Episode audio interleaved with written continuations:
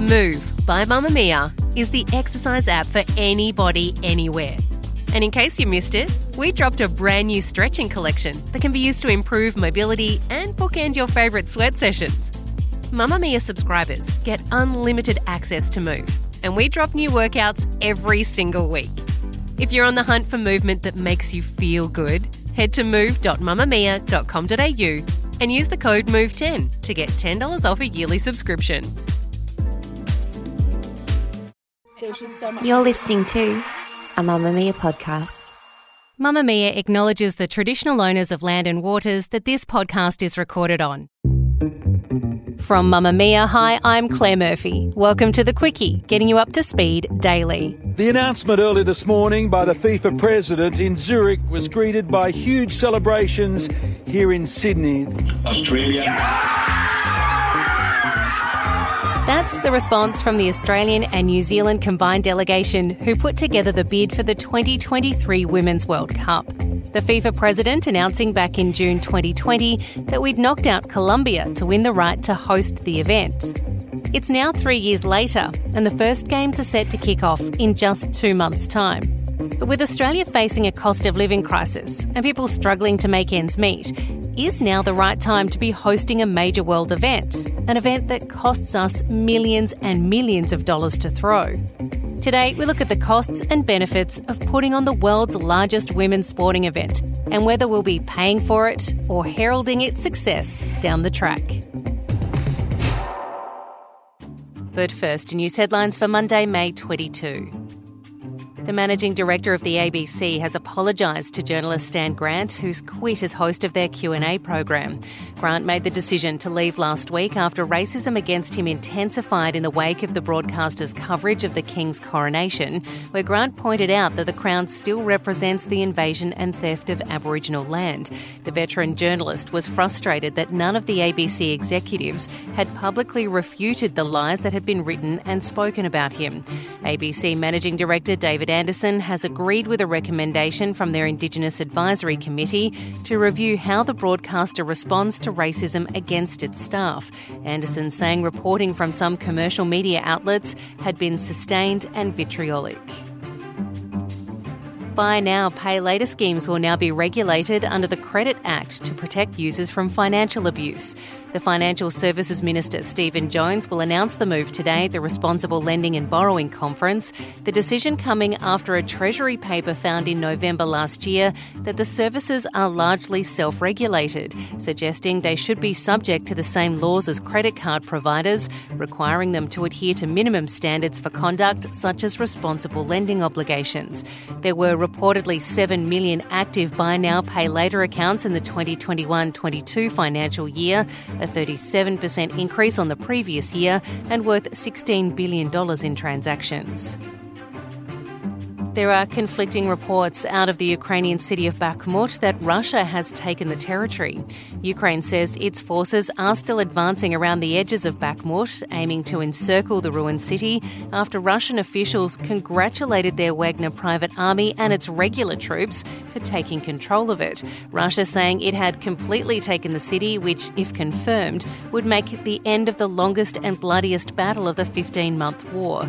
However, on Sunday, a top Ukrainian general said Kiev's forces still controlled what he accepted was an insignificant part of Bakhmut, although it would allow them to enter the city when the situation changed. Flights have been suspended into the Italian city of Catania after volcano Mount Etna erupted, spewing ash over the area.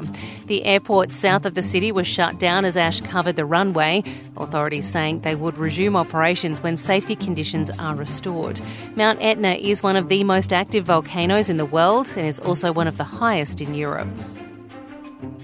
The men's draw of the French Open is slimming down even further, with Andy Murray announcing he also won't be able to play the tournament. The news comes after Nick Kyrgios announced he hasn't yet recovered from knee surgery in time to play, and Rafael Nadal last week explained how his hip injury would keep him from playing at Roland Garros for the first time since 2004. The now 36 year old Andy Murray looks to be protecting his physical health to be fit enough to play Wimbledon, where he's won two of his majors on grass. That's your latest latest news headlines in a moment. Today's deep dive.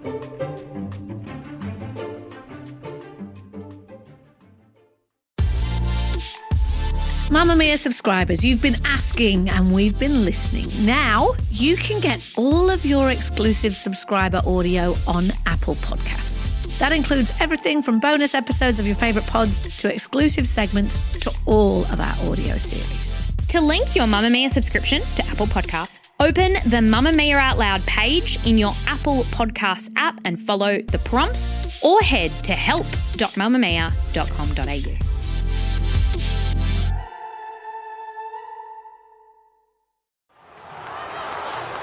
If you don't know much about the world of women's football, you probably still know about this woman. Catley delivers. It's a good ball in. It's there for Kerr. Raso still drives it in towards Kerr. And Sam Kerr pokes the ball home at the near post. Good ball. Harder squaring it. Sam Kerr! Of course it is.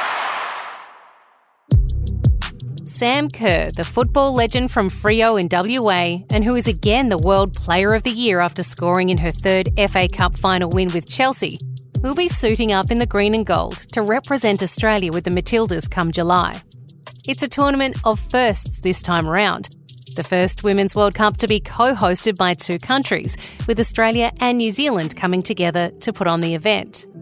It's the first Women's World Cup played in the Southern Hemisphere, and for the first time, there will be 32 teams representing their nations.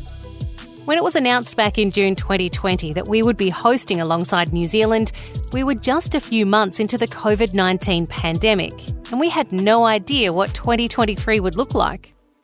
And I want to really say that Australia and New Zealand will turn it on for the rest of the world. And hopefully by 2023, the pandemic will be behind us well and truly. And the world will have its eyes focused here uh, on Australia and New Zealand. That's former New South Wales Premier Gladys Berejiklian. But now in 2023, while COVID is still with us and the pandemic is somewhat behind us, we are instead in the midst of a cost of living crisis. Inflation is high. Russia is still at war with Ukraine, creating economic issues out of our control. And many Aussies can't put food on the table or a roof over their heads, let alone afford a ticket to a soccer match. And hosting an event like this is not cheap. According to an Oxford University report, on average, it cost those who hosted Summer and Winter Olympic Games between 2004 and 2014 $11.4 billion and that didn't even include the cost of upgrading infrastructure like roads, rail lines, and airports. But Olympic Games are the most expensive of the sporting events to put on.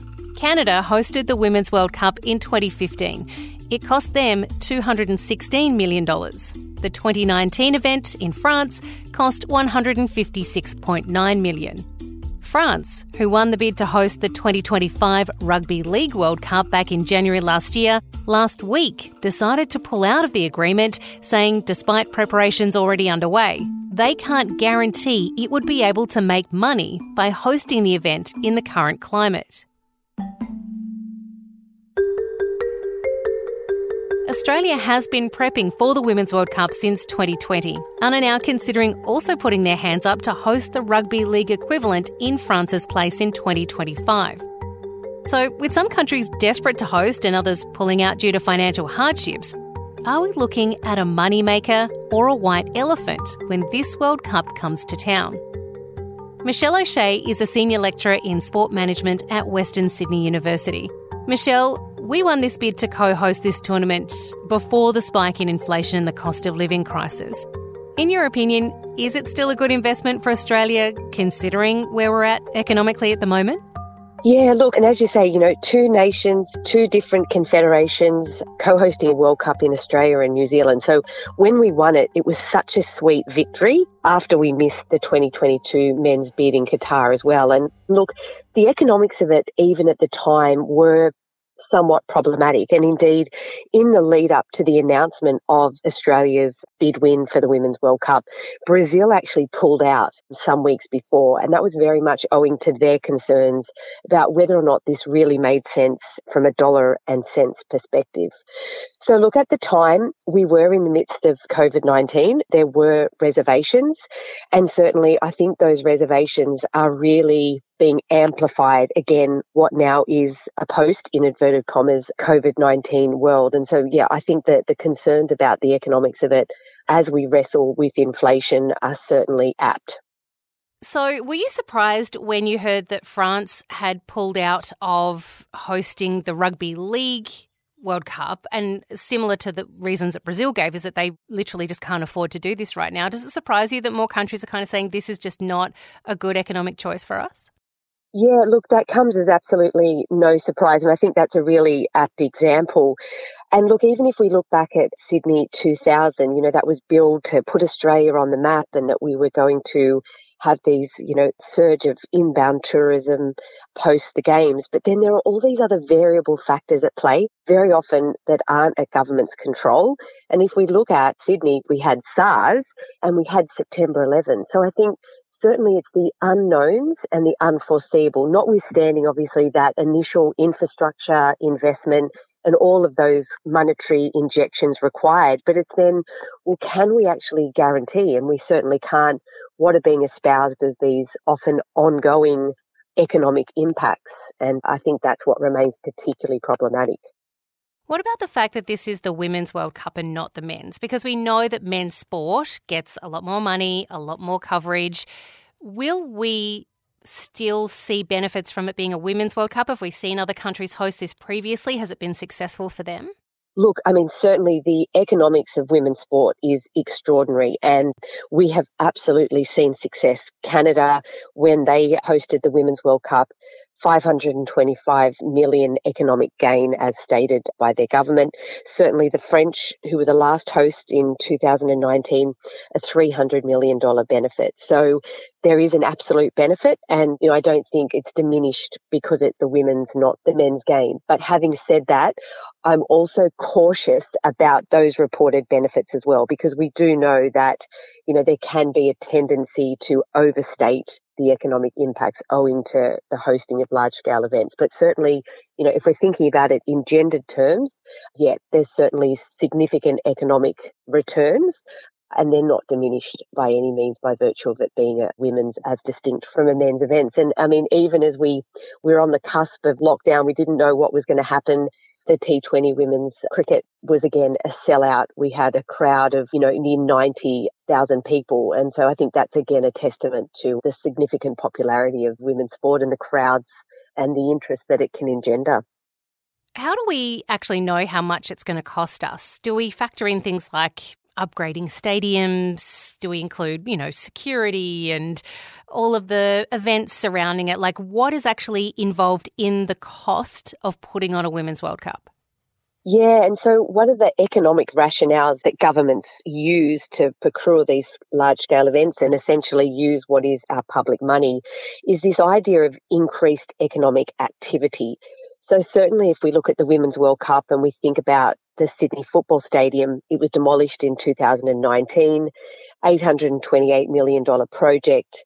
And so that will obviously feed into what essentially is a benefit to hosting the Women's World Cup. So we've got this kind of infrastructure which might very well not have garnered resources if not for something like a large scale event. So I think that's quite important as well. So we often get these upgrades, we often generate infrastructure renewal and development projects off the back of winning a bid. So that can be significant for economies because it creates jobs and it creates the movement of money through the economy.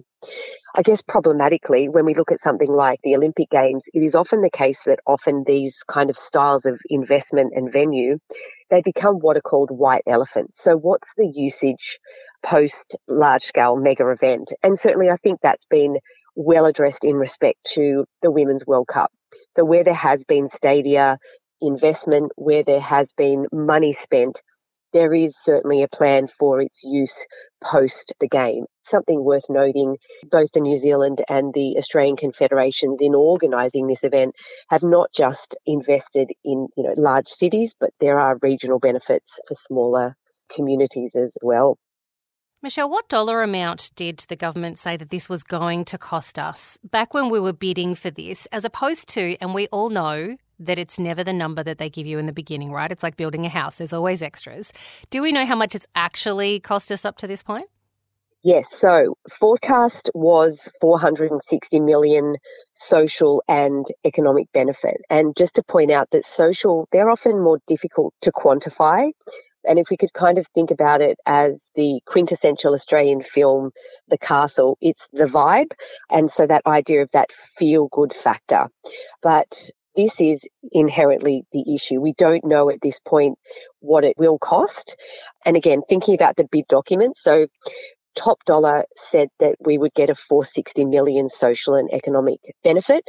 It was said that the estimated cost of running was likely 150 million with 100 million coming from government. So the suggestion was that we would have this net benefit of around 200 million dollars. We don't know what will come and I think some of the uncertainty around what will likely be the predicted benefit in the end is very much contingent on inbound tourism. And so there is an argument that with pent up demand owing to COVID 19, that we might very well see a tourism influx far greater than what we may have anticipated. But then I guess the counter of this is that, you know, we have a depressed economy. We've got inflationary pressures. And will it be the case that we don't get that internal domestic spend and certainly tourism movement, etc. Now, I know there are just an amazing amount of very talented Australian female football players right now, but can we quantify in any way, shape, or form the Sam Kerr effect? The fact that she is playing the way that she is playing, that she's getting the accolades that she is, that she is Australian, that this tournament is in Australia, can we put any kind of number on just how much she is worth to this tournament coming up? Yeah, look, she is such an extraordinary athlete. And again, she's been named the female footballer of the year. And so, you know, we know that those role models are so important. And we also know that those kind of names obviously drive attendances. So I think there will be undoubtedly an effect. And I think this is one of the really marvelous, I guess, social or non economic benefits of hosting something like the Women's World Cup. It is an opportunity to really amplify the on field success of our athletes, their extraordinary talent, and again, we often refer to what's called the trickle down effect. So we host a large scale sport event, we see the Sam Kerrs of the world, and so we see, you know, women and girls inspired to become physically active. Again, there is questionability around that, and the research doesn't necessarily accord with that trickle down. Having said that, however, I think that there are obviously some significant legacy plans as it relates to women's football in particular and they're looking at parity in terms of participation between women and men, girls and boys. So they're looking at this 50 50 split. But there are, as always, these other structural barriers that need redressing.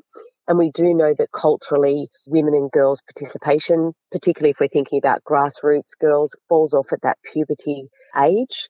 So, yes, it can engender focus, it, it can be used as a way to leverage increased participation. But it's how we, I guess, manage that post the games and how we keep that momentum going. And I think an important part of that is redressing some of those cultural and structural issues as it relate to women's sport participation and those inequities that we're still seeing.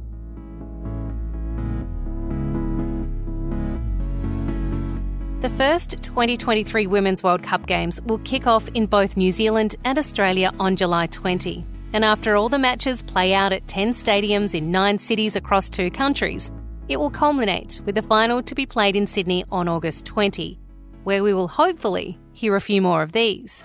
Van Egmond over the top. Kerr has sprung the defence. Sam Kerr has a double. It's Kerr's header, and Sam Kerr scores. Goal number 12 of the year for Sam Kerr and the Matildas get the very least that they deserve. But with all the knowledge about how much this event costs, and with the current economic climate we're experiencing here in Australia, would Michelle still back it?